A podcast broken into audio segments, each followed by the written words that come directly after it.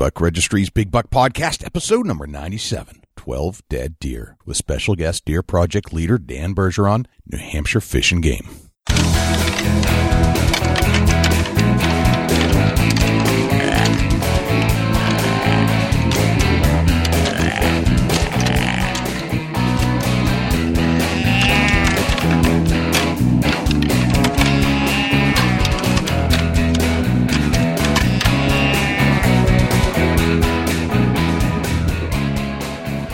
Big Buck Registry is a virtual museum of hunting stories. We preserve a piece of Americana by interviewing and recording hunters about their hunts and experiences from across the country.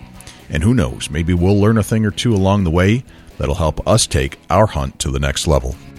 Hey, everybody, this is Kirsten Godfrey, the Kentucky Huntress. You're up for another amazing podcast with Jay and Dusty on the Big Buck Registries Deer Hunting Podcast.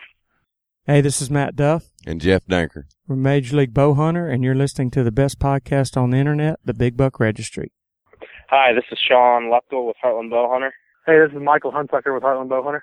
And you're listening to my favorite podcast on iTunes, the Big, Big Buck, Buck Registries Registries Big Buck Podcast.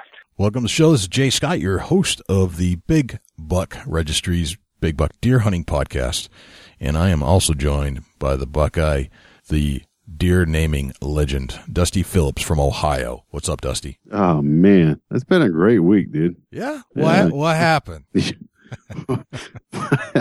what happened? About 10 and a half inches, 10 and three quarter inches.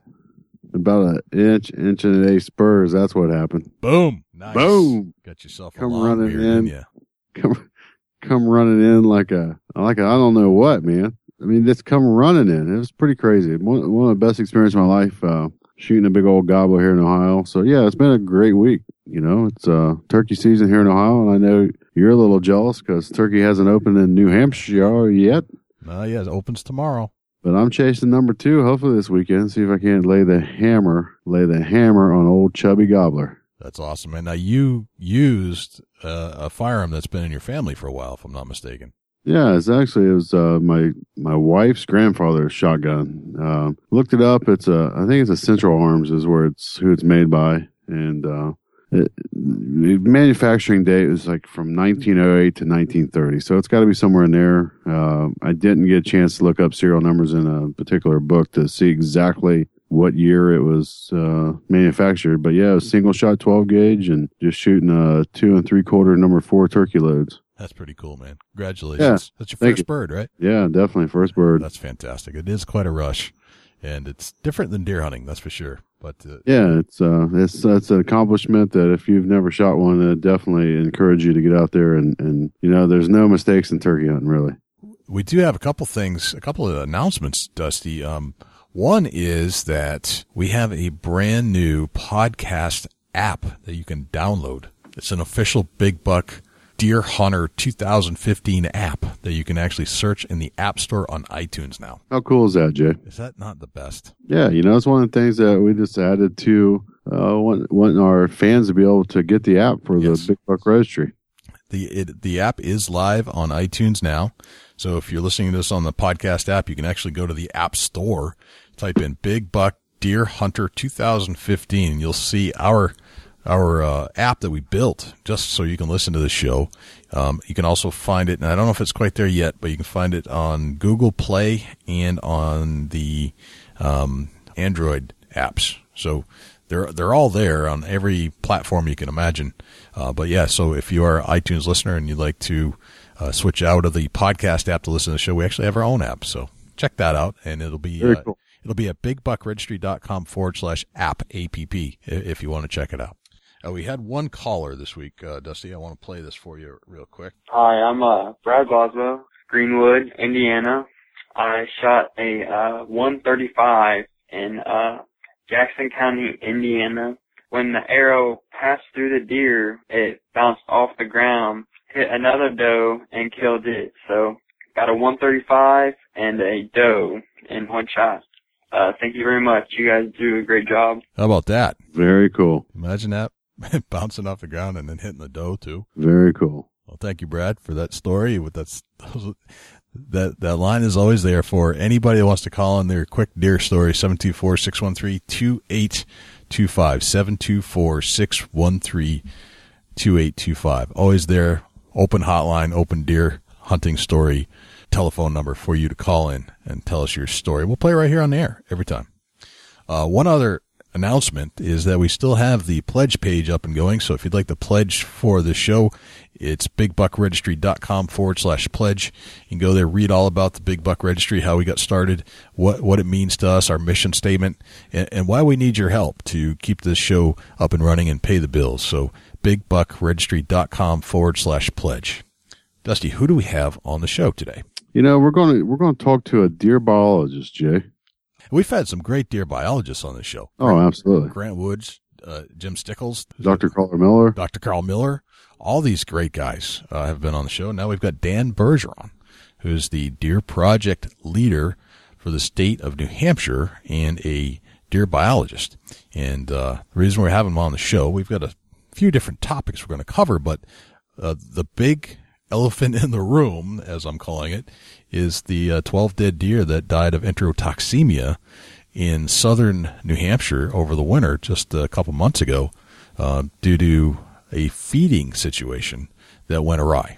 Yeah, you know, it's it's uh, one of them things that it was huge viral. There was a lot of unanswered uh, questions with that situation, and you know the the the biologist uh, agreed to join with us and, and talk a little bit more detail on what we can do as hunters and conservationists and uh, as people that like to feed deer uh, even if you're not a hunter this can relate to something that you're doing Right. so you know with that with that being said that uh, dan's going to be able to break down a, a lot of subjects that are very important in keeping your deer alive in the wintertime Yeah, and he gets into you know where this is an issue and where it's not, like geographically, and definitely in northern states, this can become an issue where the snow runs deep for a long time. absolutely Um, we're going to cover a little bit about the uh, state of fish and game financially and what, what they're doing to try to raise money. Uh, talk about the potential moose hunt in New Hampshire that might be canceled. He clarifies a lot of that stuff, and we we get into uh, the, the the actual subject matter of can New Hampshire actually be a a big rack deer hunting state like Ohio? And uh, I have my doubts, and we'll see what he says. Yeah, you know, you just you you, you don't know until you actually talk to somebody that's uh, out there doing the studies and and getting the factual information. Right. Well, we, we cover a lot of great topics. We go deep, get to some the inside scoop on a lot of these these hot topics that came up, especially with the, the deer feeding catastrophe out there in uh, in New Hampshire and the southern New Hampshire during the winter. But let's uh, let's get Dan on. Let's do it.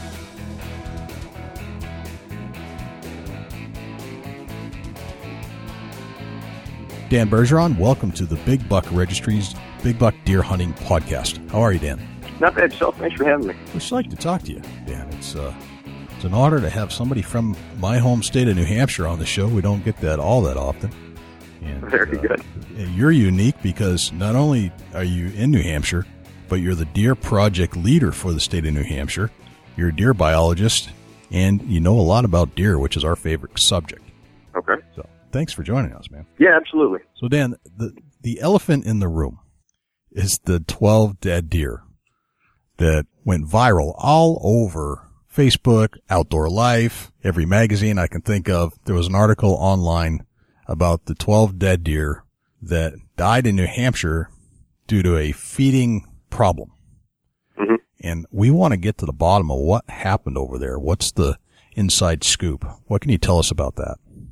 Yeah, so so a little bit of background on that is um, I received a call from one of our regional biologists um, who'd gotten a call from one of the conservation officers um, who covers that the kind of southeastern portion of the state on the seacoast. Yeah. Um, he uh, it was actually relatively close to where he lives. Um, one of his neighbors actually called him. Um, he'd been walking in the woods and came upon uh, you know four four or so dead deer. Um, seemed like a strange thing to him, just kind of how they died and the fact that they all looked, you know, pretty healthy. Um, so he called our regional biologist. They went out to, to investigate and as they went out, they just kind of started finding one, one deer after another as they, they kept kind of checking the area. Um, they necropsied, they field necropsied, um, eight of the deer that they found. Um, and again, there was, you know, there was no sign of predation on any of these deer. Um, you know, that some of them had died at different, different stages. So, you know, some might have been a little older than others, but, but, uh, you know, the, the most they saw in any of them was maybe a little bit of chewing on the hind end, but, but really no sign of predation. Um, they checked, um, you know, uh, fat on them and, and femur marrow fat, which was all, all good for that time of year. Um, no signs of trauma from vehicle collisions, and really the main thing that they noticed was was um, bloody diarrhea. Hmm. Um, and then when they got into the intestines, um, same thing. There was there was blood in the intestines, where typically you should be finding um, you know pelleted scat and things like that. Um, and then also um, you know just the the rumen or the stomach, all all the chambers of the of the rumen were um, just completely full of a number of different things, but but pre- predominantly um, corn, what appeared to be pelleted feed, um, grain of some sort, and then um, and also hay. So Okay. we we ended up taking one of those deer to a um, to our state vet um, or the um, uh, veterinary pathologist who who did a, a more in-depth necropsy and confirmed that they died from enterotoxemia, um, which is a condition um, that that's pretty well documented in deer. Um, and it, it, what happens is when they're fed large quantities of, of um, foods high in carbohydrates, kind of suddenly, um, it, um, there's a number of different things it can do, but this particular condition, enterotoxemia, it, it builds up, um, causes a, a buildup of this specific type of bacteria in their intestine, um, which releases toxins which can kill them. Wh- What uh, what town was this in? So they were found in South Hampton, Okay. um, New Hampshire, which is down on the seacoast. So, um, you know, there's a number of reasons that, that we recommend to people not to feed deer. Um, you know, this this being one of them. There's another condition called lactic acidosis that that's Yeah. that's kind of similar, but um, that's that's a buildup of lactic acid, which kind of disrupts the, the chemistry in the stomach and and makes it so they can't digest their food properly. But um, this particular thing, it wasn't as though there was anything wrong with the food. It was how the food was introduced. Um, you know, as deer's as a deer's diet changes kind of gradually and naturally with with natural foods as the seasons change, um, it has microorganisms in its stomach that also change that help them digest those different food sources. Mhm. Um, so you know they have specific organisms in their stomach in the winter to help them um, digest things like you know woody browse and things like that, which is primarily what they should be eating. Um, so when they're rapidly introduced something like corn or, or grains or, or, or really any drastic change in their diet that time of year, um, they don't they don't have the, the bacteria in their stomach to deal with it. The more it can cause a, a buildup of a specific type of bacteria, um, which can lead to their death. And it's happened. You know, it's it's it's been documented most of um, most of deer's natural range where they exist. Gotcha. So this was this occurred in was it February of 2015? Um, yeah, I believe it was back in February sometime. Yeah. Gotcha. And And what, one of the things that we had going on here, which I think kind of helped lead to this, is we had a February was was a very severe um, month this winter for us. It was Right. one of the most severe Februarys we saw. So it, winter kind of came late. So I think people there was probably a lot of people that started putting food out late as opposed to starting earlier on in the season. Um, and and when you put that food out late, it, it, it can be dangerous, and you can see things like this happen. now that's a good point. That's something I want to talk about. Is you know we New Hampshire this year we had over 48 inches of snow that Mhm. fell and stayed, and I recall being uh, I've got game camera pictures of bare ground as late as uh, late December, like the last week in December. Yeah. and then it started to come a little bit in January, but by the end of January and through all of February, it just piled on. Yeah. The temperatures were fairly brutal here and there, but definitely the snow was, was impactful and probably, and correct me if I'm wrong, Dan, I'm just trying to understand the situation here. The snow covered the ground to the point where it, a deer couldn't get some of the natural browse that it would be used to. So it's almost like you've got this interaction between humans and deer that went, went awry and that good intentions probably to try to help the deer. But in fact, because of the, the deer's natural abilities to digest and the things that are just naturally found in its gut, the, the organisms, the symbiotic organisms that it needs to help break down food to survive changed uh-huh. throughout the season. And it was so late into the season that it, all those microorganisms that could potentially digest corn weren't there. Is that kind of accurate? Yeah, that's yeah, that's yeah, that's definitely accurate. And again, you know, so so for example, if if someone had started feeding deer corn um, you know, right at the end of the fall and, and, and kept it up throughout the winter, um, it, it wouldn't, um, it wouldn't develop this condition, this, you know, enterotoxemia or, or lactic acidosis because it would, it would have those organisms in its stomach that it needs to digest that type of food. Um, you know, it's why, um, that's why, for example, deer don't, don't, there's no concern over this in the, um, in the, in the fall or, or the summer or anything when they're getting into corn and fields um, because that you know that's a naturally available food that time of year. So they you know they slowly get introduced to it as it as it comes out, um, so so they can their stomachs can adjust to it. Um, we still don't recommend. Um, you know, even though there's there's ways that you can lessen some impacts like that where you won't get these conditions, we still don't recommend people feed because um, you know, there's there's a number of other negative side effects to feeding. Um, one of them is increased vehicle collisions, which um, in the northern part of the state, um, there's a, there's a lot of feeding that goes on, and our conservation officer up there is pretty much. A, he, last I heard, he's getting close to 100 roadkill deer um, in the northern part of in, in basically the town of Pittsburg in the far northern part of New Hampshire. Right. Um, feeding's kind of become a, a competition between people to see who can get the most in their yard. Um, it's drawing them out of the deer yards, which um, it is is difficult for us because um, really long term for deer to survive in New Hampshire, we need quality winter habitat, and uh, most of what we do to try and manage that habitat is through cooperative agreements with foresters. Um, over 80% of the forest land in the state's privately owned. So as people are putting food out and drawing deer out of these deer yards, it's tough to convince these people how important they are if if, uh, if they're not seeing as many deer in, in, in the winter. And um, you know, long-term feeding isn't really a way that, that we can sustain deer in New Hampshire. It's really going to depend on quality habitat, which, uh, which is tough to convince people to, to actively manage or keep on the ground, um, if, if they're not seeing deer in those yards.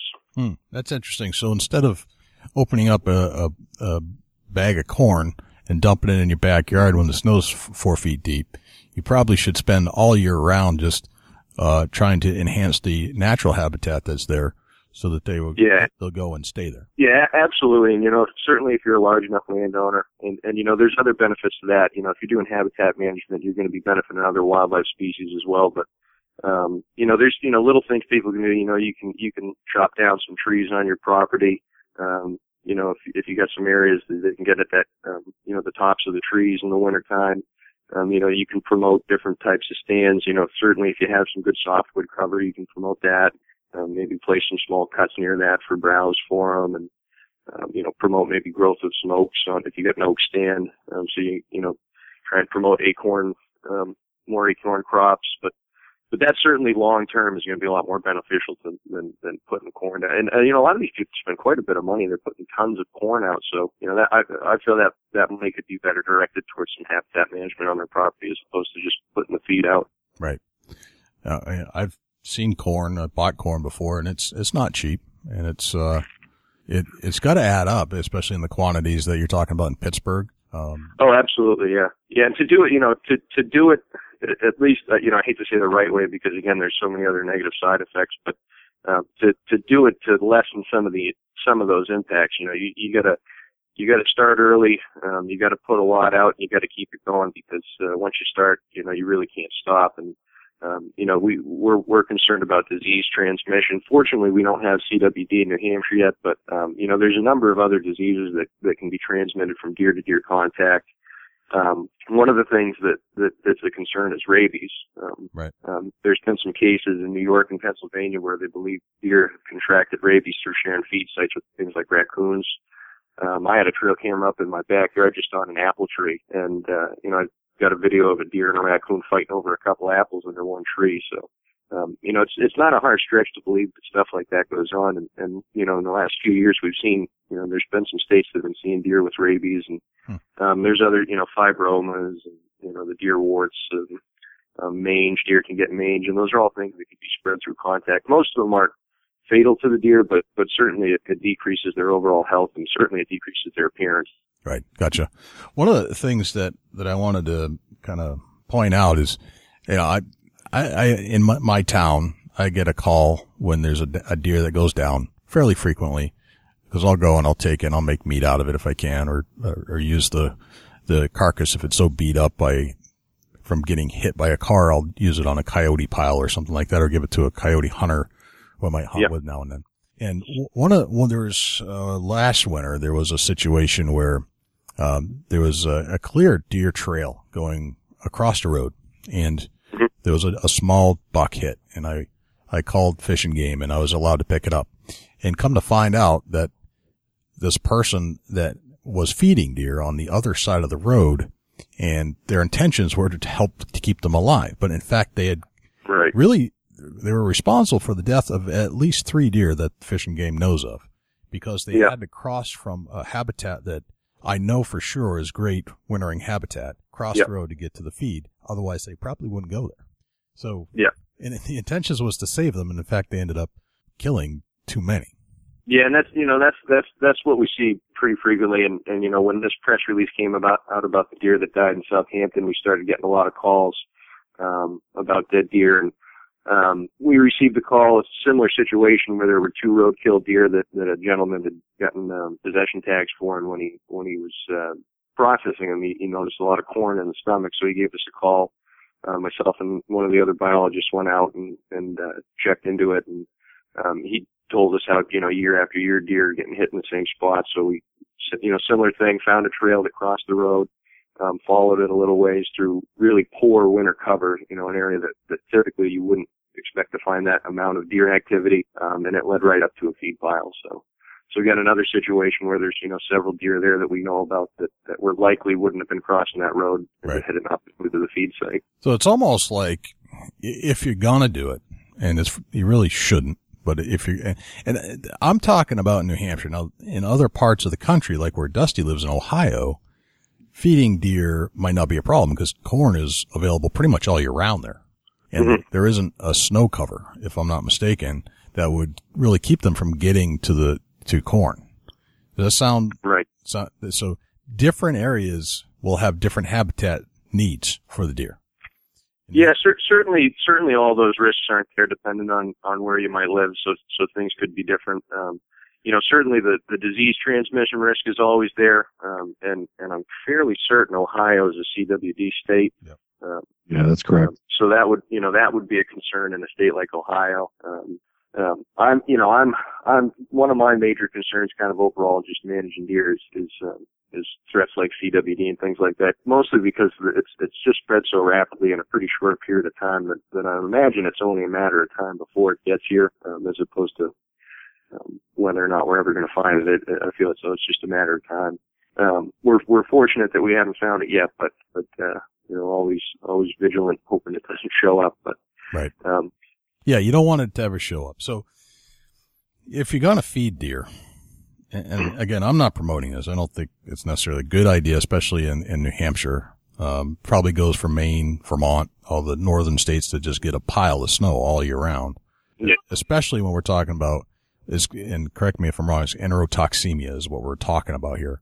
Is that the yeah, enterotoxemia and, and lactic acidosis are really the two conditions specifically related to the feed. Yeah. Okay, so basically you've got a condition where the the bacteria that build up in the stomach because there are no digestive whatever to break down corn um, increase in the stomach and throw off of these toxins, which can then lead to extensive bleeding and black, uh, no digestion and and just it, the problems go on and on from there.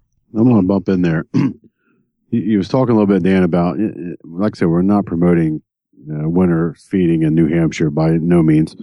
What is something that is a better feed to use that will lower the chances of the deer getting sick from eating it? Or or is there a, a feed uh, better than corn, or doesn't it matter? Well, it, it, it kind it all it's you know it's all dependent on on when and how you're introducing it and what else they've they've been eating. Um, so you know certainly if there's if there's something out there that that's uh, not quite as hard high in carbohydrates, but um, you know there's less of a likelihood if it's introduced slowly. Um, you know those those are things that that lessen those impacts, but um, um, but again, there's you know there's a number of other things like vehicle collisions that no matter what you're feeding them, um, if it's drawn on the crossroads more frequently, it, it's uh, you know it's still a risk there. So, um, you know, I know there's um, I'm not I'm not too familiar with what's in some of the commercial feeds. Um, I know there's some that that try and uh, um, you know that try and mix it up where it's not just straight grains. That you know they put fiber and things like that in it. Um, so something like that would, would potentially have less of a possibility, but um, there's some studies that suggest that even it's not necessarily just carbohydrates that, that just rapid shifts in diet of any type um, can lead to those conditions. So um, it's it's a risk. It's um, particularly if you're, or mainly if you're if you're introducing it suddenly is really the big deal. And that was that was the case here. You know, the food was introduced suddenly to these deer, so they just they just weren't prepared for it. But um, you know, I always hate to uh, I always hate to uh, talk about proper ways to do it, just because uh, um, there's there's no way to get rid of all the the potential negative side effects. So Right. I feel Yes. like when I start start giving better ways to do it, people take it as kind of a tacit um, sign that that it's it's that it's okay to do it. So Right, completely. Yeah, you know, and the major thing that that reading articles and you know listening to you is that don't, don't wait till middle of January. You got three foot of snow to dump out a bag of corn. That's not the correct way to do it. yeah, that's that's certainly that's certainly the most dangerous uh, thing to do in in terms of because because you get you know you're just adding one more thing on top of all the other possible negative side effects. So you know starting starting early and and and doing it throughout the winter and um but but you know again um if you're going to do it be prepared to spend a lot of money if you're going to you know if you're going to do it to try and lessen uh, most of the impacts and you know really these things you know um, um, you know, unless you got a unless you got a large area far away from roads where you're willing to truck tons and tons of um, feed out throughout the entire winter. I was going to even then, say, you know, yeah, it's like issues. if the ideal scenario, if you're going to feed, is to do it for a very long period of time, starting probably in the fall and carrying it all the way through the spring at, at a minimum. Yep. Carry, bringing it, bringing it uh, to a spot where there are no roads within uh, uh, the general vicinity, so there's no chance of them crossing anywhere, and then almost like you got to spread it out, like in small piles, and and get it to where they are and where they don't want to leave, but not put it in one giant pile. Like you got to spread it out amongst a, a, lar- a fairly large area. Yeah, and that that's certainly um, you know that's certainly there's there's there's some states that have you know in the past they've put out um, kind of you know we don't recommend it, but if you're going to do it, this is how to do it type of Right. type of brochures. Um, which you know I I go back and forth on that because again I feel like as soon as you start telling people you know the correct way to do it, they kind of take it as a um, they don't take you seriously when you when you talk about the Right. risks. So. Um, it's it's kind of a double-edged sword when you when you start talking about the correct way to feed. Let, let's let's ask the ultimate question here, Dan. If you didn't bring corn to them or didn't make it available to them, would they survive anyway? Um, yeah, you know, it's it's it's it's tough to say. Um, it's probably on an individual deer basis, but but certainly um, most of the time, probably yes, they probably would. Um, I'm not going to say that there's not situations where feed um, doesn't help certain deer. Um, you know, it's it's tough to it's tough to judge. Um, um, you know, if this deer would have survived or this deer wouldn't have. But uh, you know, they're adapted to survive these these uh, these severe winters um, you know, they, they, they did so long before people started putting tons and tons of corn out for them. Um, and, you know, and they, and they did fine. Um, and, and, you know, my point of view is these are wild animals. Um, you know, if, if, if we need to, if, if the only way we can sustain them on the landscape is by providing, um, you know, human provided food, then, then we've done something wrong as managers. Um, if, Right. if we, if we're dependent on feeding them human foods, Gotcha. um, you know, they're, they're wild animals and they should be treated as such is, is, is my point of view on that. Uh, Dan, were you able to visit the site of the incident?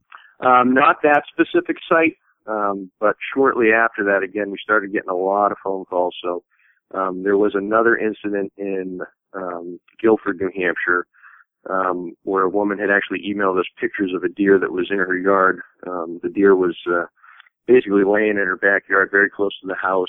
Um, you know, looking looking and like she was in pretty poor shape, um, uh, very uh, lethargic.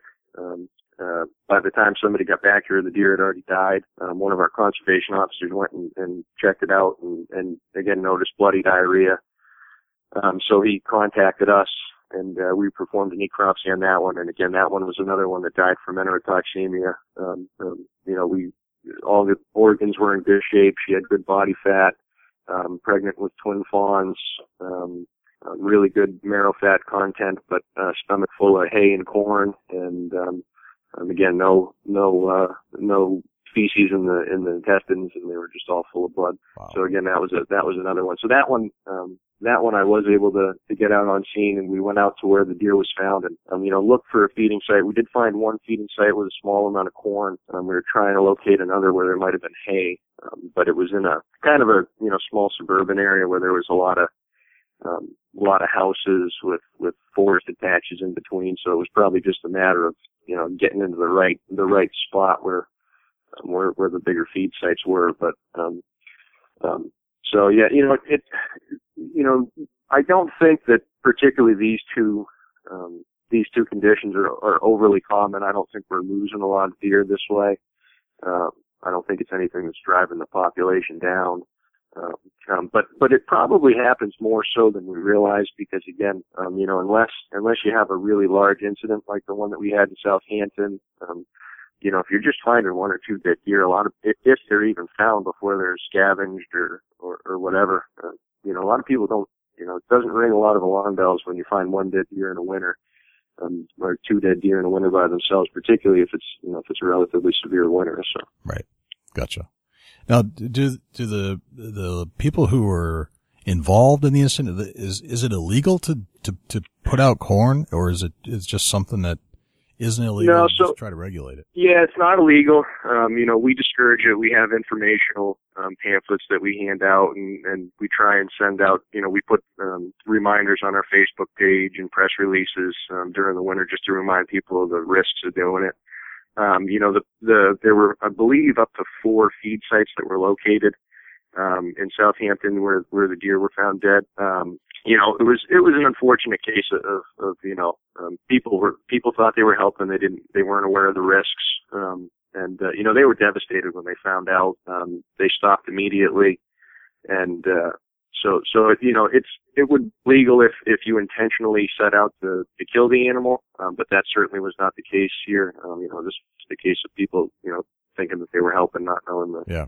not knowing the risks. You know, the good thing is that um, there it did get so much publicity that um, you know a lot of people are, are more familiar about some of the risks, and this one in particular, Right. um, because it's not very common. Um, you know, the vehicle collisions are much more common, I think, than something like this. This is just something that, that you know kind of brought um, brought it to the forefront of people's minds. So Right. Gotcha.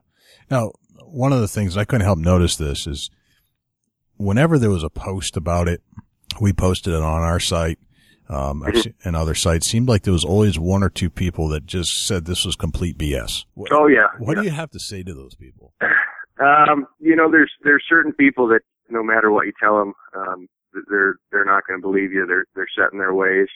Um, I mean, this is this particular incident. You know, w- you know, we field necropsy the deer. We had a we had a veterinary pathologist that confirmed it on another deer. Um, you know, this is this this is something that happens. It's well documented throughout. Um, you know, throughout whitetail range.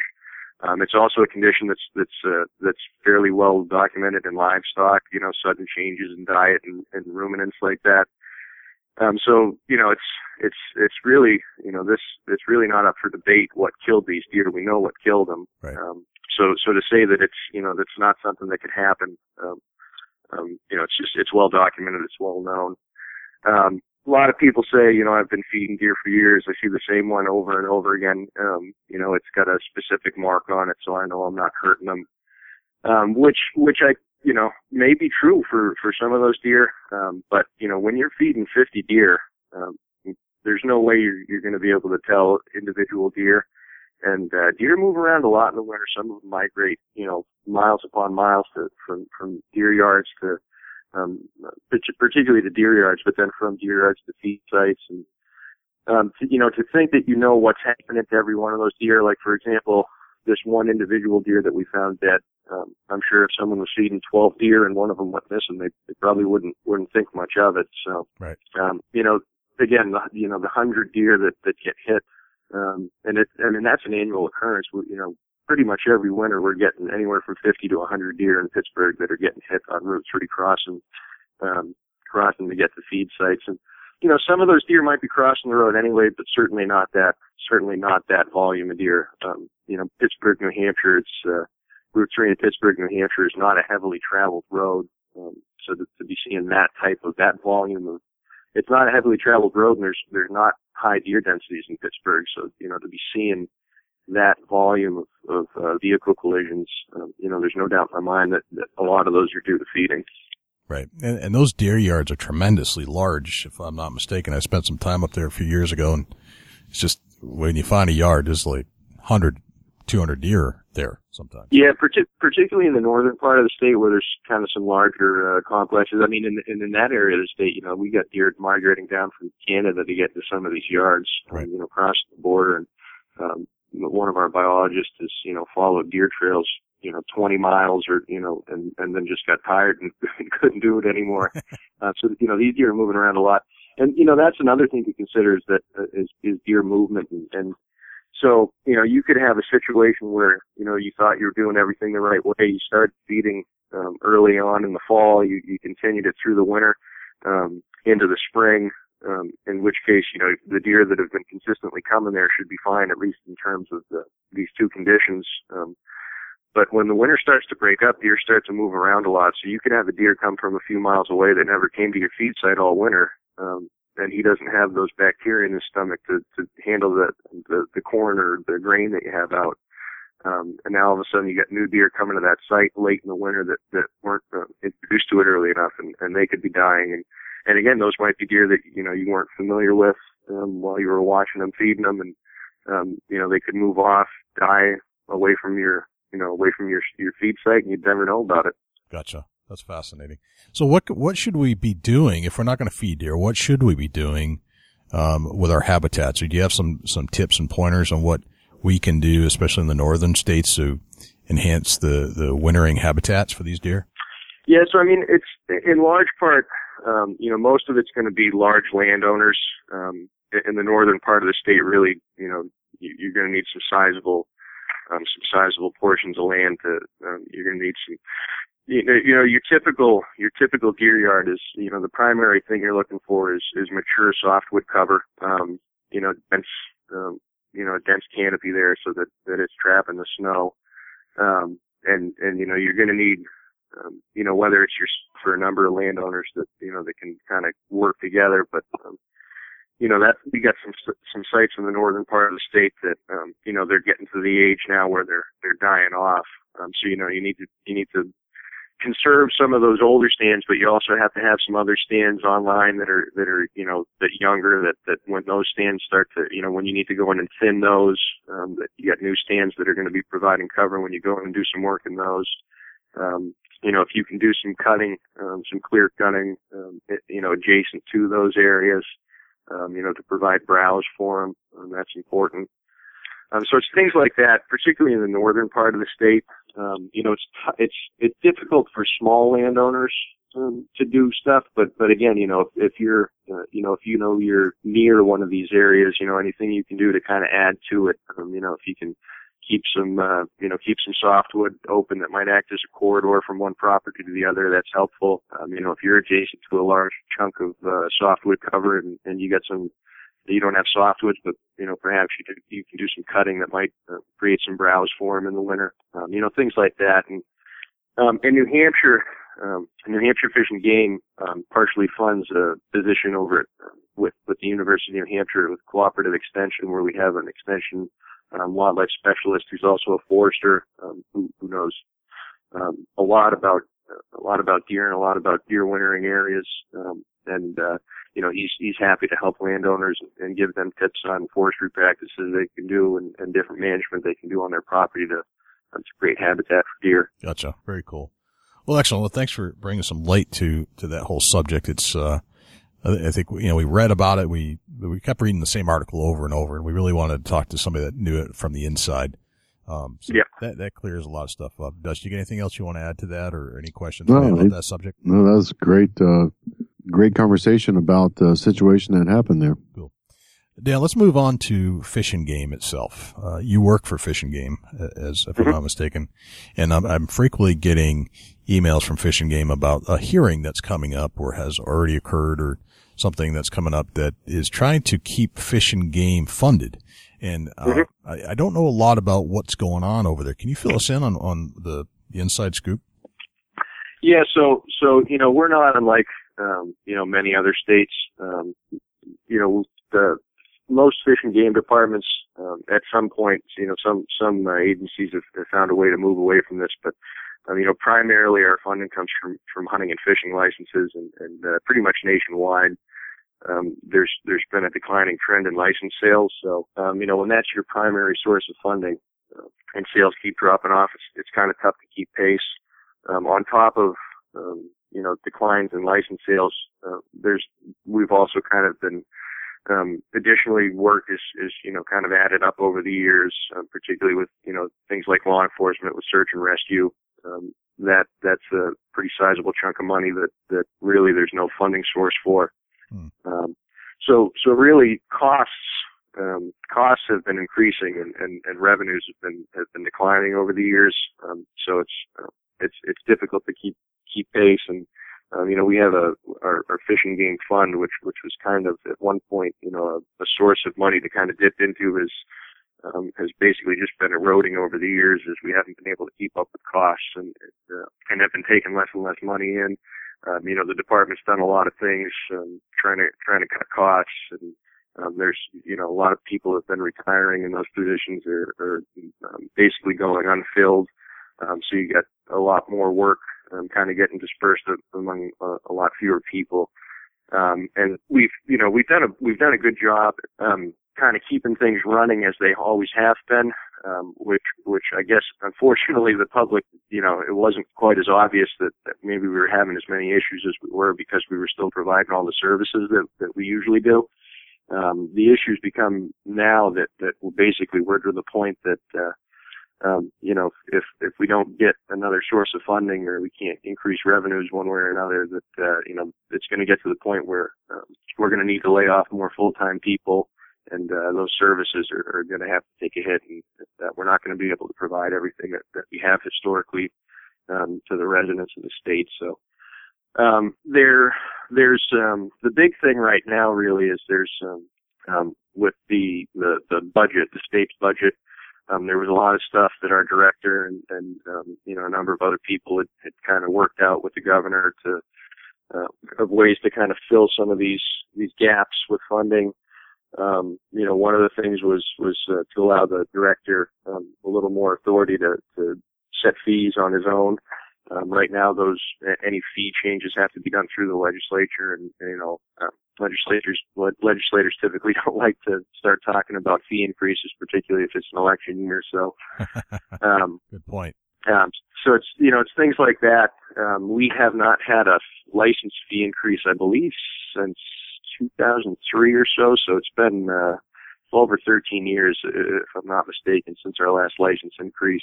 Um, and again, you know, um, like everybody else, you know, gas prices go up, heating, um, heating costs for our buildings, um, you know, all the work that we do at the hatcheries, the, the I know the cost of fish food alone, um, you know, there's things you don't typically think about, but um, all those costs have gone up, and, and uh, we just haven't been able to keep pace with uh, with our traditional funding sources. Gotcha. So, you, the the goal is to be able to raise more money through licensing. Is that correct?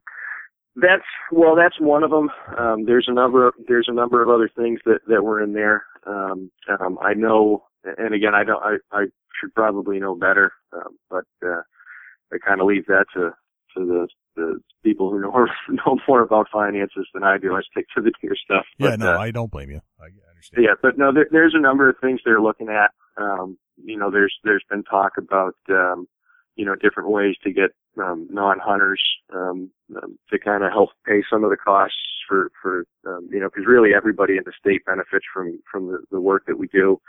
Um, you know, through whether it's wildlife watching or, you know, access to lakes for, for fishing or, or just for kayaking or canoeing in general. Um, so there's been talk about, you know, um, maybe, you know, small permit fees for, for things like canoes or kayaks to generate some money and, and different funding sources like that. Um, one of the other things is, uh, you know, potentially a portion of, uh, maybe the room, room and meals tax, um, that the state has. But, um, you know, the issue is that we're, we're not the only um, state agency who's who's um, experienced this stuff either, and and um, so there's a lot of you know there's a, a lot of people sitting around the table and, and really not enough to go around. Uh, but uh, Uh, so we're we're working at it, but but you know the more really the, the you know the best thing that you know people that um, you know kind of understand what the department provides. Um, you know we can we can call legislators all they want all we want, but um, it, it doesn't really do much. You know they they kind of know what we you know that we're going to be asking for more money, but um, you know if uh, if if people from the general public just call up their legislator and, and uh, you know tell them how important the department is to them and you know the services that we provide and and um, you know the you know, the income that, that comes into the state through wildlife watching and, and hunting and fishing. I mean, you know, we're talking millions and millions of dollars that, that, that probably, if not more, uh, you know, when you start combining consumptive and non-consumptive uses of wildlife. So, right. Um, you know, we, we provide important services um, to the state. So, gotcha. Yeah, is that unique to New Hampshire? I mean, are, are you aware of other problems that may be happening in, in other fish and game departments or DNRs around the country? Yeah, it's it's certainly not unique to New Hampshire. Um, there's you know, and I don't know specifically which states um, have found you know new funding sources, but it's a it's a it's a fairly common problem for a lot of different states, um, fish and game or DNR agencies. Um, some states um, have have uh, you know have have gotten things passed like you know getting portions of the room and meals tax, um, and they they've kind of gotten away from or you know a lot of times it's it's um, there's been some sort of legislative action that, that starts getting them general fund money or, or, or some other some some other form where they're not dependent, you know, solely on license sales, and that's really, um, you know, what we're we're trying to we're looking for a solution like that. But, um, you know, we've come up with some things that would that would potentially get us the money. It's just um, it's getting everybody to agree on it and, and getting the uh, the laws passed. So, gotcha. But yeah, certainly not unique to New Hampshire. There's there's a number of other states that have experienced and are experiencing the same things. But other states that that again, you know, um, have uh, have have kind of shifted gears and, and have found a way out and and uh, you know kind of changed from that traditional funding source. Gotcha. Okay. Well, let's uh, let's move on to another topic, um, and this is a big one for New Hampshire because it's so unique to New Hampshire. And that's the the moose lottery. And yep. I've, I had this article come across my desk. I sent it over to you so you could look at some more information on it. Uh, but I actually saw an article that said that New Hampshire might be considering canceling the moose hunt completely. Is that is that true? Yeah, so that's that is a little deceiving. Um, we we wouldn't be considering canceling the moose hunt. Um, what we um, what we've done. So, so we're we're kind of going through our our 10 year planning process to set new goals and objectives for for our game species. Um, and with moose, um, you know, it's it's it's fairly well known that. Um, and again, this isn't just New Hampshire either, but but um, moose in you know areas like Minnesota, um, Maine is experiencing the same things. You know, a lot of these a lot of these areas are experiencing some die off of, of moose. Um, so, so with the declines that we've been seeing in our moose population, um, um, we set some some population level objectives of where we would try and, you know, we'd like to try and maintain populations. But what we also did was we set um, thresholds. Basically, if we dropped below a certain level, we would suspend um, permit issuance, but we would not. It would not be a cancellation of the hunt. It would be a suspension of permit issuance until the population rebounded to um, a specific level in which, in, when it did that, um, when it got back to that level for, um, I believe it's two. There's specific population levels, and I believe it's if they if they stay at that point for two years, then permits would start to be issued again. Um, so it, it wouldn't really be a canceling of the hunt. It would just be a suspension of permit issuance until the population rebounded to a point where we thought it was, um, you know, still healthy enough to um, to be able to be harvested. Uh, and let me just clarify that because the, the permit issues are based off of zones and zones are scattered. I forget how many there are, but there's a bunch of them in the state and each zone, I think it's 23 or 22 zones that you pick when you, that you want to hunt. So you might mm-hmm. shut off some in some areas based off of the population there. And, and is that, is that accurate? Like just the zone, but not? Yeah. Yeah, that is accurate. So moose, so deer, deer are managed by wildlife management unit. Um, moose are a little bit different. They're managed by uh, in management regions, which is kind of a, a, a, a group of different management units. Um, so for moose, there's the Connecticut Lakes region, the North region, Central region, um, Southwest, and Southeast. There may be one more in there um, that I'm forgetting, but Um, so, so really with, with the management units with moose, we still issue permits by management unit, but that's really just to kind of disperse hunting pressure. Um, um, so, so you're correct though, but it, you know, there could be a, a specific management region within the state that if it falls below that, that level, that unit might not have permits issued, but if there's another unit that's still above those, those levels, then the hunt would still Okay. go on there. Um, the southeastern part of the state, um, um, which is, uh, you know, the kind of that seacoast area similar to where we found those, those deer. Right. Um, that is our most heavily populated portion of the state. Um, so we're not making any proposals to, to suspend the hunt there. Um, um, at least not from a population, um, density perspective. It's more hunter satisfaction.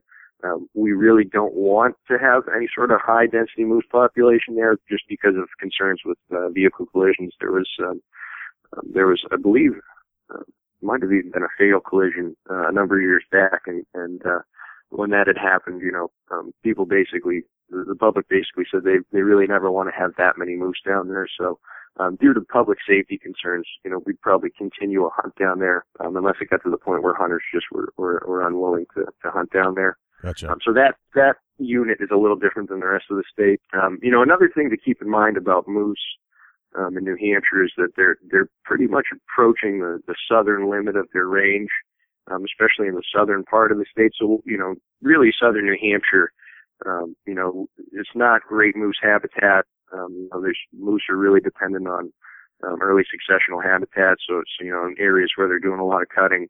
Um, and, and, you know, we don't have that really in the southern part of the state. It's starting to get a little warm for them down there as well. Um, they're really built to withstand the cold. Um, so, so really southern New Hampshire's not, not particularly a place where you'd ever expect to have a high density moose population. But, um, um, so, so again, you know, those, there's some differences in, in, in what the goals are going to be from, from area to area in the state. But, Okay.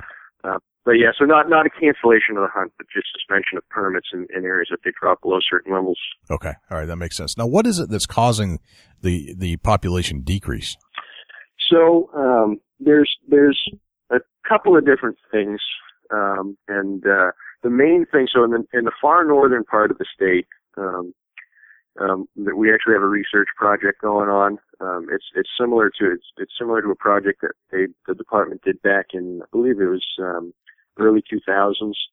Um, and and we have uh, you know a number of animals that that uh, were collared in the wintertime. Um, we we hired a company that came out with the helicopters and, and um, did some uh, some darting and, and but predominantly net gunning the animals from the helicopters to get the collars on them. And uh, basically, what we're looking for is causes of mortality. Um, so we have a, a you know graduate student from the University of New Hampshire that's that's kind of heading up the research portion of the project, and Yeah. um, you know he's he gets uh, mortality signals from these collars when the animals die, and um, you know he's he's basically trying to get that get out there as quick as he can to, to determine an actual cause of death. So in the northern part of the state where that study's going on, um, the predominant cause of death that we're seeing is from winter ticks. Um, it's a specific species of tick. Um, that impacts moose. It's it's uh, it's not the same species as uh, you know the black-legged tick or the deer tick that, that most people are common with, or or wood ticks or anything like that. It's a it's its own species, and um, the the issue uh, with with winter tick and moose. And winter tick will get on anything that rubs up against them. They'll get on deer or bear or people. Um, but moose really didn't evolve with winter tick um, the same way deer did. Um, deer were kind of their primary um, host, and, and they evolved with them. So deer are really effective at grooming against winter tick, as as well as bears and, and most other species. So Hmm.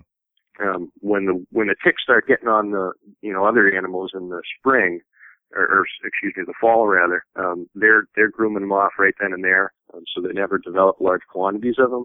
Uh, whereas a moose doesn't start grooming until the fall. Um, and what happens is these ticks, or excuse me, I, I, back, I did that in reverse again. The moose doesn't start grooming until the spring. Um, so these ticks uh, attach to moose in the fall. Um, they stay on them all winter long.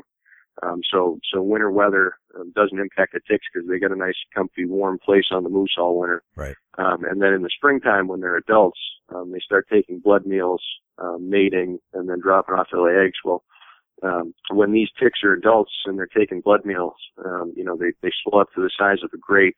Um, and, and there's been studies that show that average numbers of, of these ticks on a single moose is about 30,000. um, and it can be as many as uh, 150,000 on a single animal. Wow. Um, so you can imagine 150,000 ticks full of blood, you know, the size of a grape. That's a lot of blood that an animal is losing in, in really about a four week period. Wow. Uh, yeah. So um, it's it impacts calves um, mostly. Um, you know, typically the the most mortality that we see is in calves because um, basically they're losing so much blood, and, and you know during a time of year when they're they're energetically depleted. Um, it's usually before spring green up comes, so um, they just they just cannot replace that blood fast enough. Um, so they die from anemia. Um, Right. The other thing that we're seeing is so typically these these ticks they'll have uh, one of the they're they're impacted by moose density. So higher moose densities typically lead to more ticks, um, but also weather. Um, and and you know we're seeing shorter um, shorter winters. So these shorter winters at the front and the back end, it's doing two things. It's allowing the ticks longer to attach to a moose in the fall, hmm um, and it's also when they're dropping off in the spring, um, they're landing on dry ground as opposed to on snow. Um, so, so their the tick survival um, is much higher when they're landing on leaf litter as opposed to on snow. Um, and more of them are surviving, more of them are, are laying eggs. Um, so, so you get these years after these, these short winters, um, where, where you get these kind of um, um, explosions in tick numbers, and then you know subsequent large die-offs in the moose population. So, and we're seeing die-offs more frequently than we had in the past because we're seeing um, you know less um, or shorter winters Hmm. uh, with with so that's that's what we're seeing last year. Um, I believe they it around 40, 40 or so animals both years. Um, this we're in the second year of the study. The first year they saw about 60% mortality in the calves. Um, Maine saw 64% or something like that. I believe Maine's doing a similar study in conjunction with us.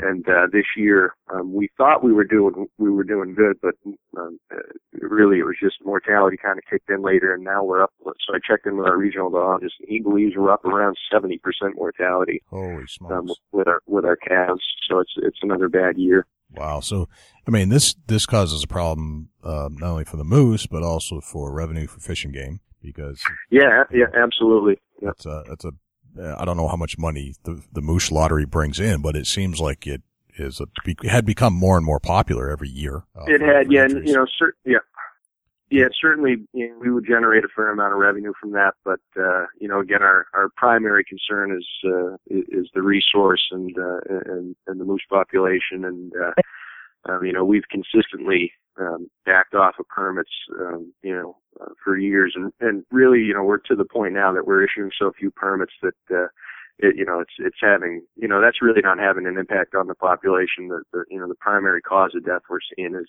um, well, we're seeing, you know, these die-offs from winter ticks, um, you know, particularly with the calves. Um, but the other thing that we're seeing is even on years where we don't necessarily have a large die-off, um, yearling moose, for example, um, they're, they're getting, they're getting drained and they're not able to, um, really they're not able to kind of get themselves back into good enough shape.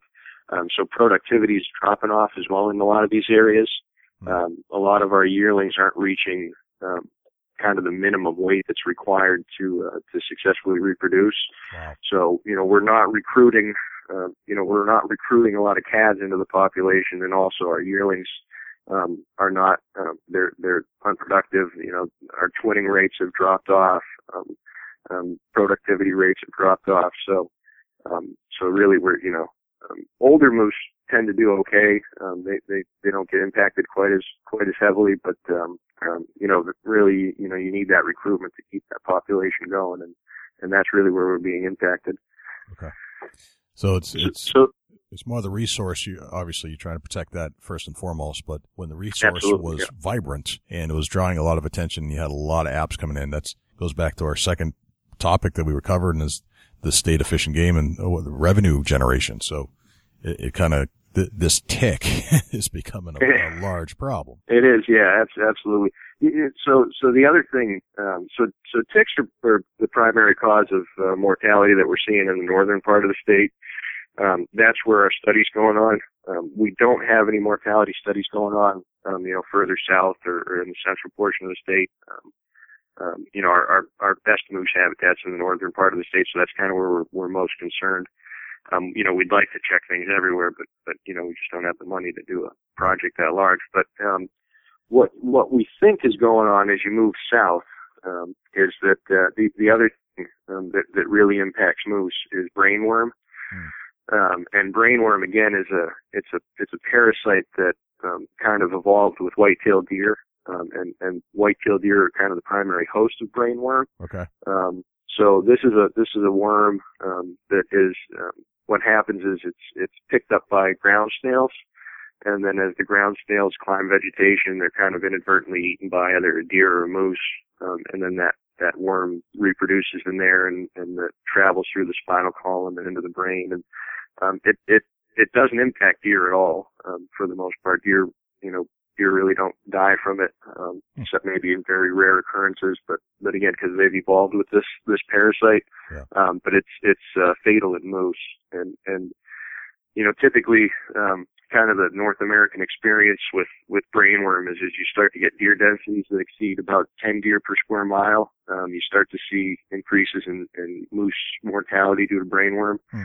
Um, and you know, and with the exception of kind of the White Mountain area of the of the uh, of New Hampshire and and some of the you know further northern portions of the state, um, we have deer densities that are above 10 deer per square mile.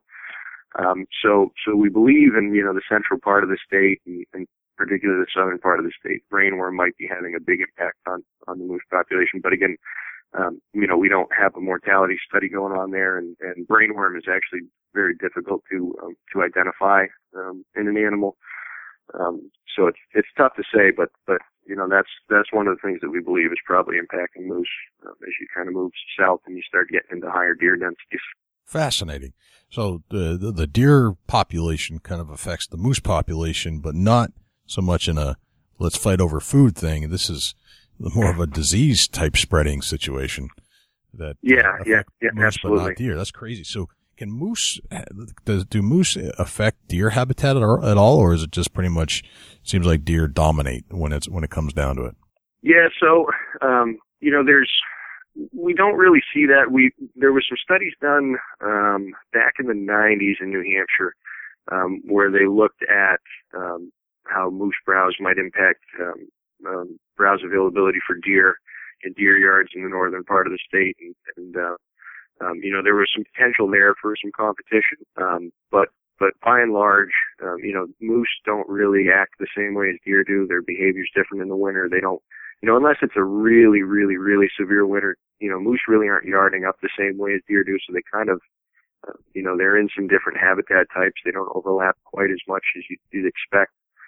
Um, so we don't really think that, and, and, you know, in the northern part of the state, um, our, our deer densities are pretty low, or, you know, our moose densities are, they're our highest, but again, they're not, you know, they're not overly high either.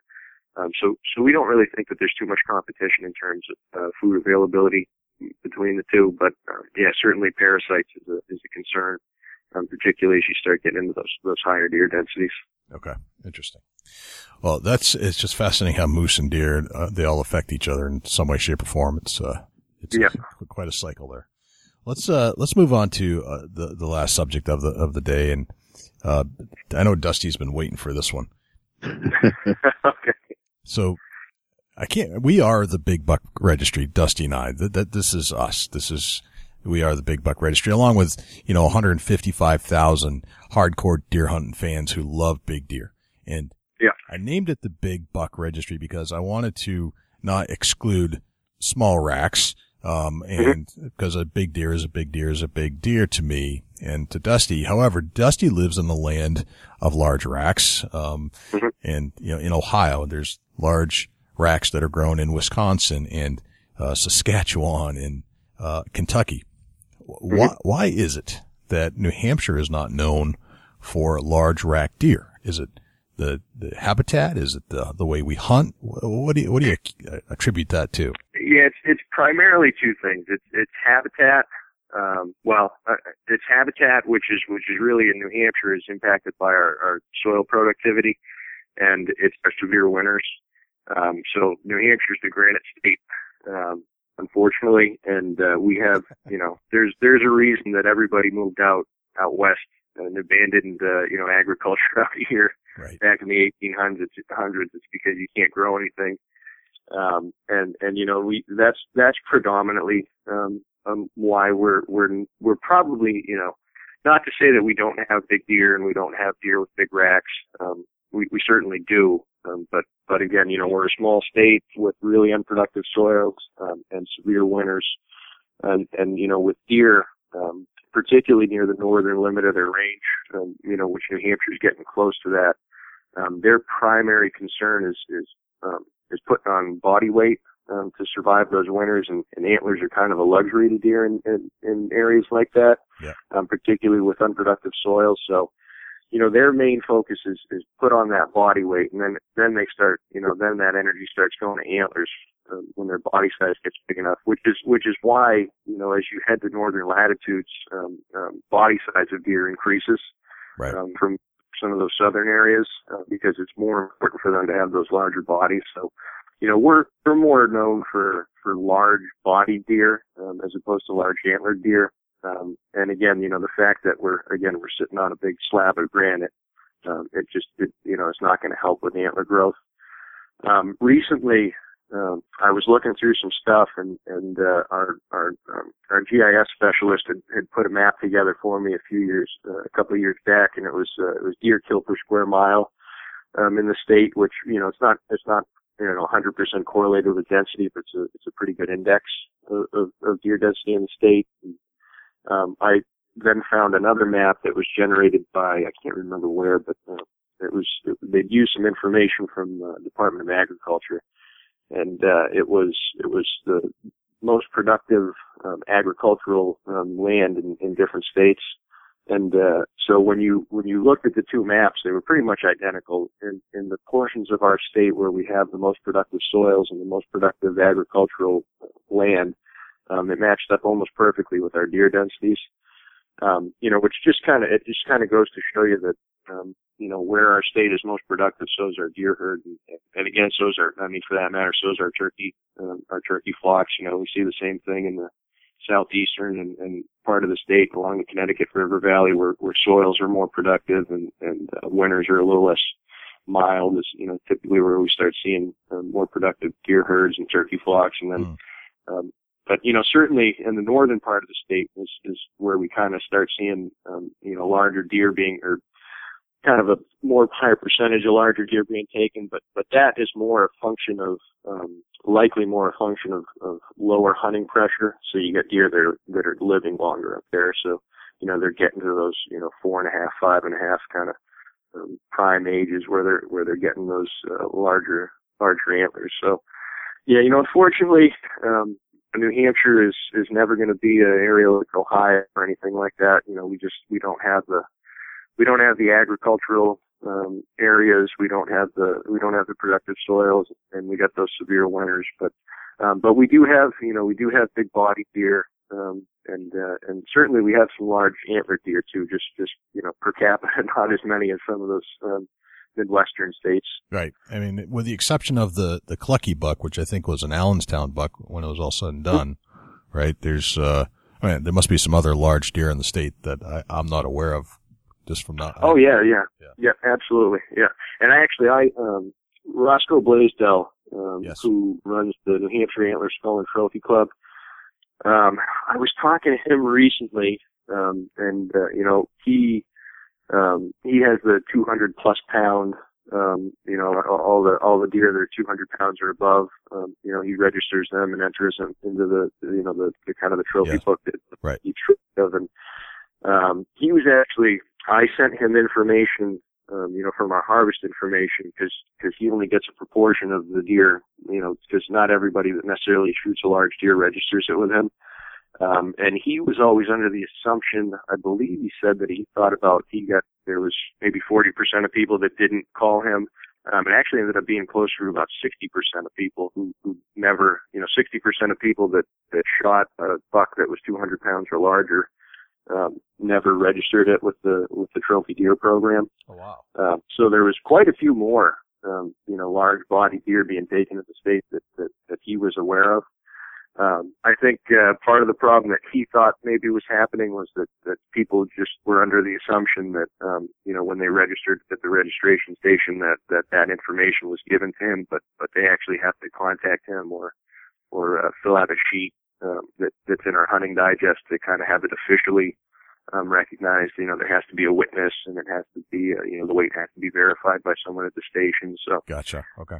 Um, so I think a lot of people were, you know, might have been under the impression that if it's 200 pounds and you register it, it, it just gets recorded, but that's that's not the case. So Hey, Dan, I'll, I'll be the first to tell you. I think it was uh, Dean Vineyard from Northwoods Common Sense. There, we was talking to him, Jay. and It was off the mic, and he said, "Man, I, I got a I got a 180 last year, and the year before I got a 200." And I'm thinking, my gosh, New Hampshire's the greatest state to hunt whitetails in. Right. I, I was thinking it was talking about scores, and then, then the conversation went on. I'm like, man, I'm I'm jealous. You know, I got a hundred, I got a 174 incher on the wall, but I don't have no 200s or 180s.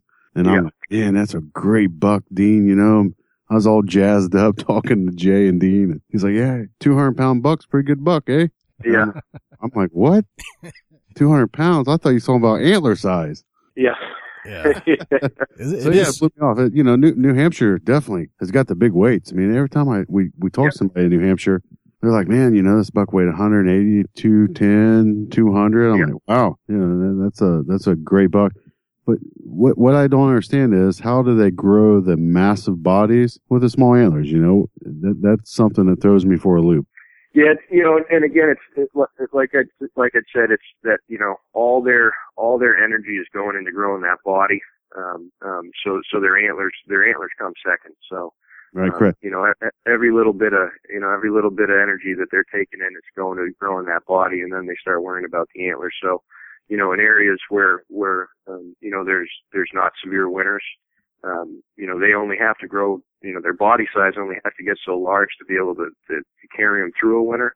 Um, so, so, you know, they can, they can more quickly kind of start divvying that energy out to, to start growing a larger rack um, you know, that on top of the fact that, you know, if you got a, if you got areas where there's, you know, just expansive agriculture going on, um, you know, there's, there's, they're just taking more energy in as well and they don't need to, you know, they can, they, they don't need to grow as large of a body. So there's, um, there's less they're putting in there. There's more they're putting into their antlers and there's just kind of more in general that they're, that they're getting. And then they're not burning it up over the winter.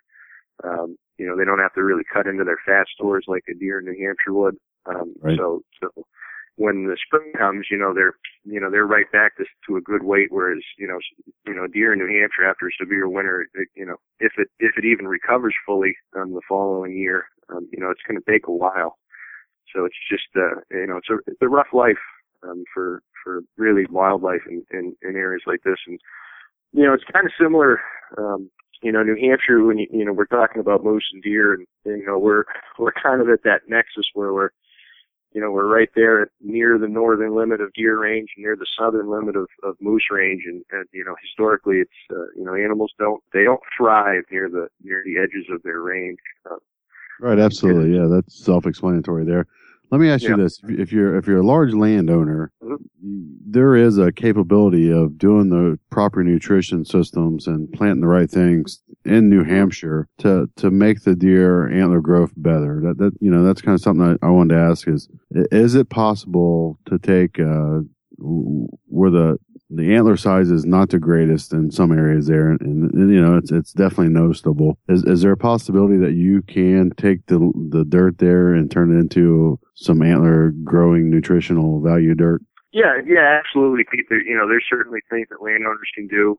Um, um, I mean, there's um, you know, you could you could get pretty intense with it, you know, where you could start throwing fertilizers down. You know, I'm more of a traditionalist for where you know I kind of you know I'm I'm more about um, you know trying to promote natural foods and things like that. But Yeah, but that's not to say you know that's not putting down anybody that that, that does anything else. That's I'm just a little more traditional that way. But um, certainly, you know, there's things people can plant. Um, there's there's forestry practices people can do that that that can increase um, you know food that's on the that's on that's on their um, on their property. Cutting, you know, promoting uh, you know oak. You know, if you go in and do some thinning and and you know you get those oaks to grow and and release them from some competition, they can produce more acorns and um, you know, if you get some some fruit trees, you know, you get an old apple, um, you know, some some some kind of old apple fields or something that you can um, you can work with. So there's there's definitely things landowners can do. Um, and, and really, you know, in a state like New Hampshire, anything that you're doing to, to increase, uh,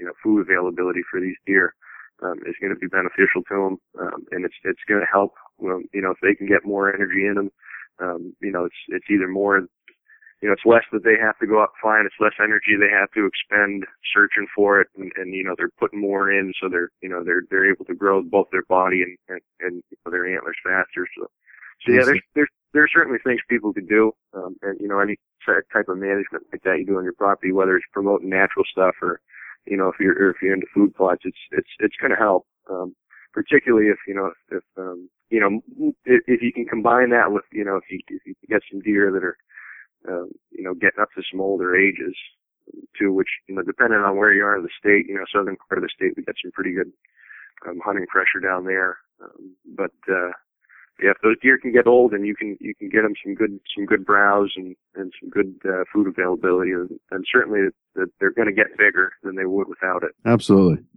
What's uh just throwing it out there? What's what's the deer herd looking like in New Hampshire for the years to come? Yeah, it's it's looking good. Um, you know, we're coming off of we're coming we we you know we had a stretch of extremely mild winters, um, which really helped our population grow. We had um, I think in the last, well now, in the last six years, I want to say we had three of the mildest winters on record.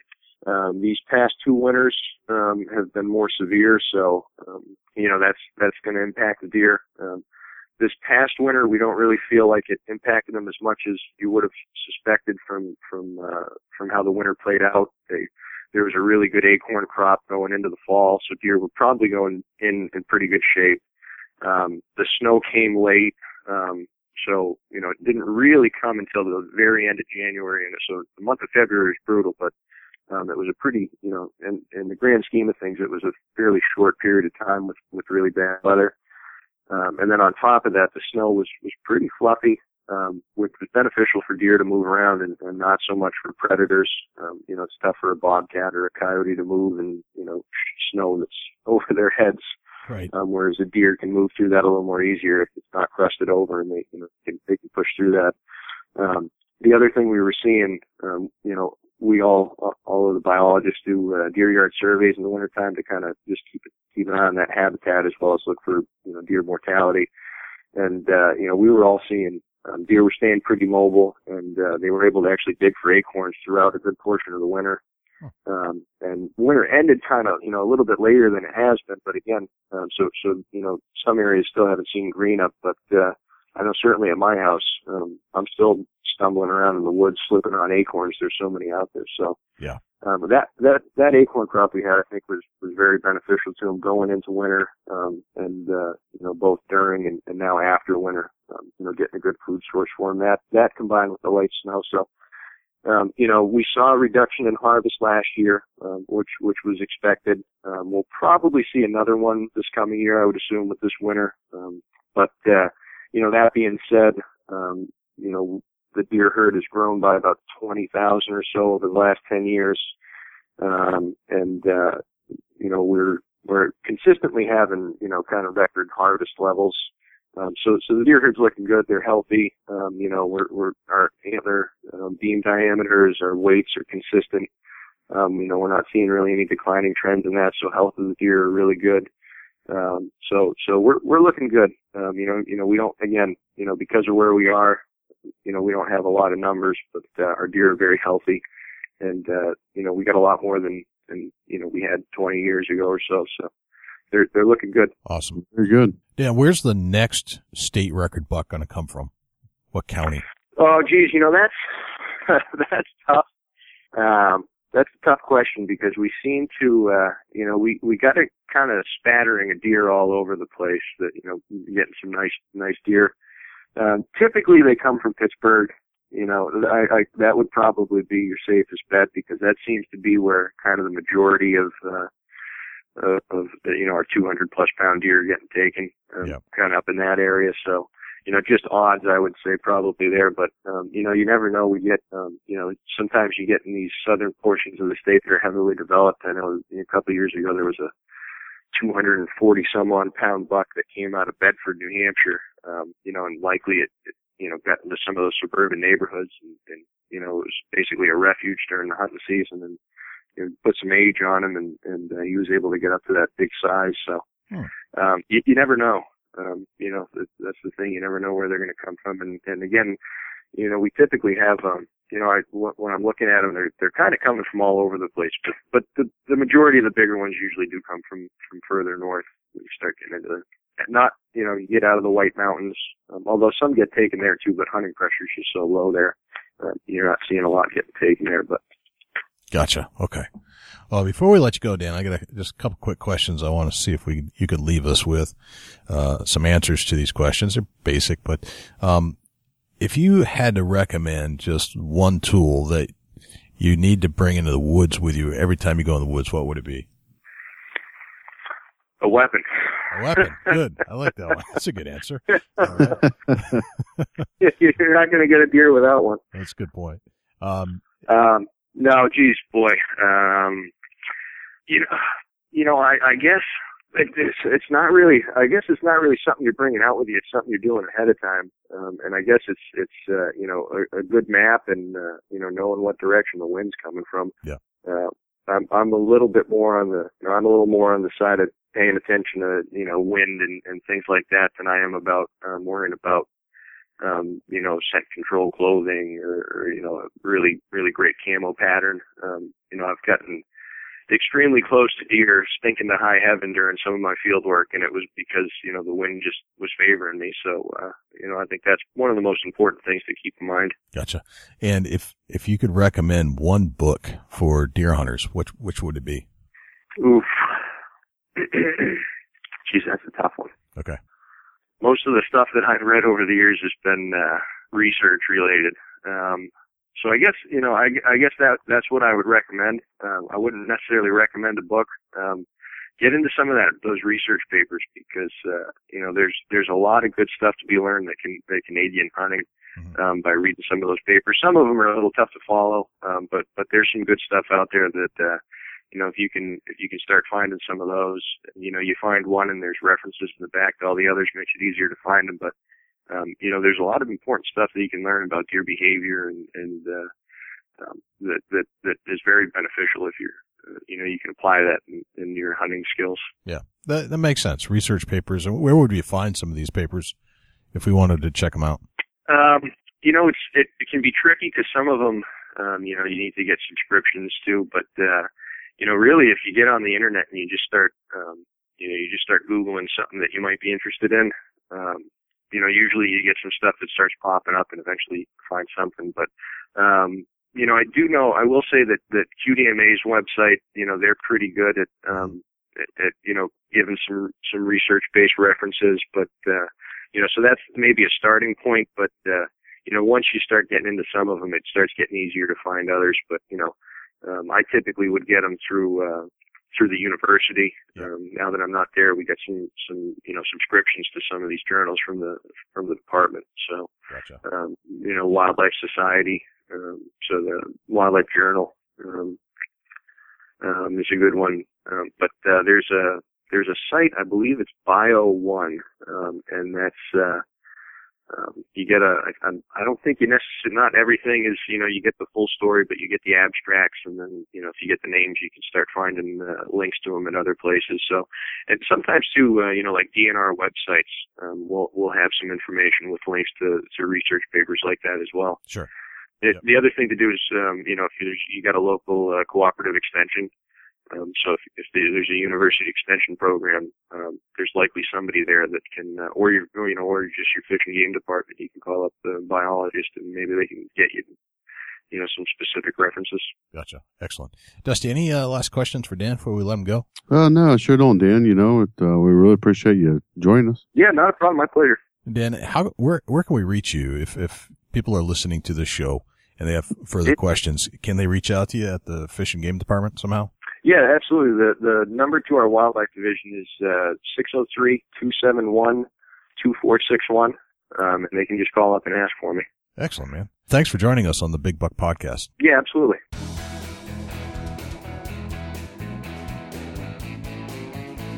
And I can't thank Dan enough for joining us and going deep into all those subjects. Uh, I, I, I wanted to know a lot more about what happened out there in, in Kingston.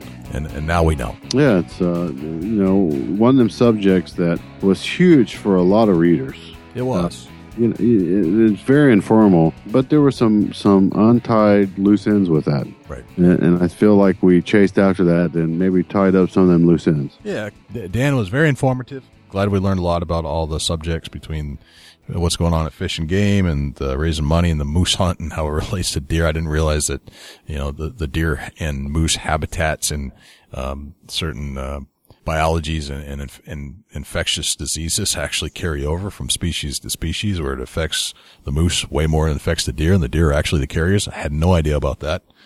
Um, and then we just, uh, I think we kind of sealed the deal about New Hampshire being the granite state, nothing grows here, so there's no chance of having a giant antler in New Hampshire for the most part, other than certain certain areas. Yeah, it's almost like you got to build a buck there. I agree. Chubby Tines tip of the week. Do we have one?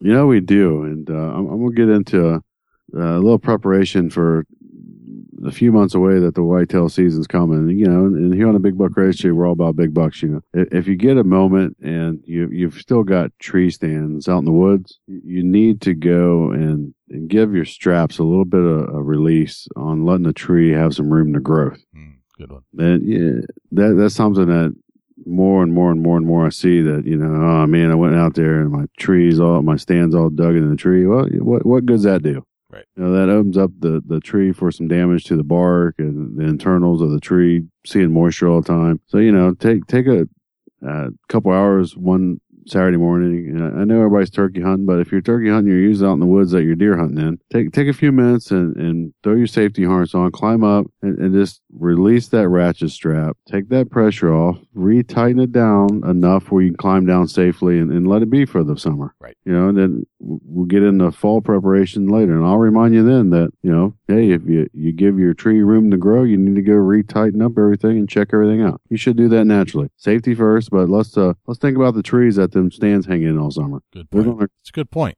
and often overlooked. We often forget about those during that this time of year. So. Absolutely, you know. Just, well, where can we uh, find you, Dusty? Yeah, you go to Chubby Tines, Facebook.com forward slash Chubby Tines Outdoors. You can send me an email, Dusty at BigBuckRegistry.com. Jay, where can the people reach you when you're not on the mic? Well, we can, uh, you can find me at BigBuckRegistry.com. You can always shoot me an email, Jay at BigBuckRegistry.com. Of course, Dusty, we are now featured on the Outdoor Podcast channel, which is a, uh, uh, channel on iTunes, but also at outdoorpodcastchannel.com. You can find us over there. Um, as far as going to our Facebook page, facebook.com forward slash big buck registry.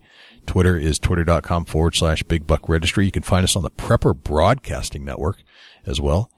And if you'd like to submit the giant buck that you shot over the last year, or maybe even if it's a throwback Thursday from way back, send that into it's bigbuckregistry.com forward slash my buck and I think that's it, Dusty. Did I forget anything? Uh, big buck, big buck everywhere. Big, big buck. buck. Yeah. Uh, you want, uh, if you got a small business and you're looking to, uh, sponsor, Jay, you want to mention something about that? Absolutely.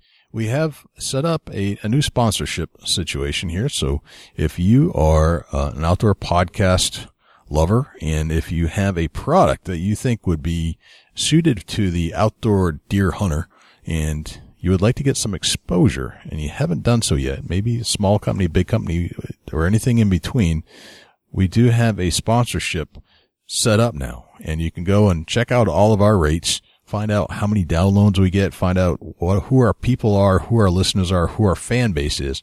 You can go to bigbuckregistry.com forward slash sponsor and you can download the infographic right there, give you a quick synopsis of what, what's going on behind the scenes. And you can also uh, get all the, the little details about who listens to this show, who's on our Facebook page, and find out who our Big Buck Nation truly is. And it's all right there at bigbuckregistry.com forward slash sponsor. Um, I think that's it, man. Awesome. Yeah, that was a good show. Absolutely. I'm Jay Scott. I'm Dusty Phillips. This is the Big Buck Registry's Big Buck Deer Hunting Podcast. See you next week. Can't wait.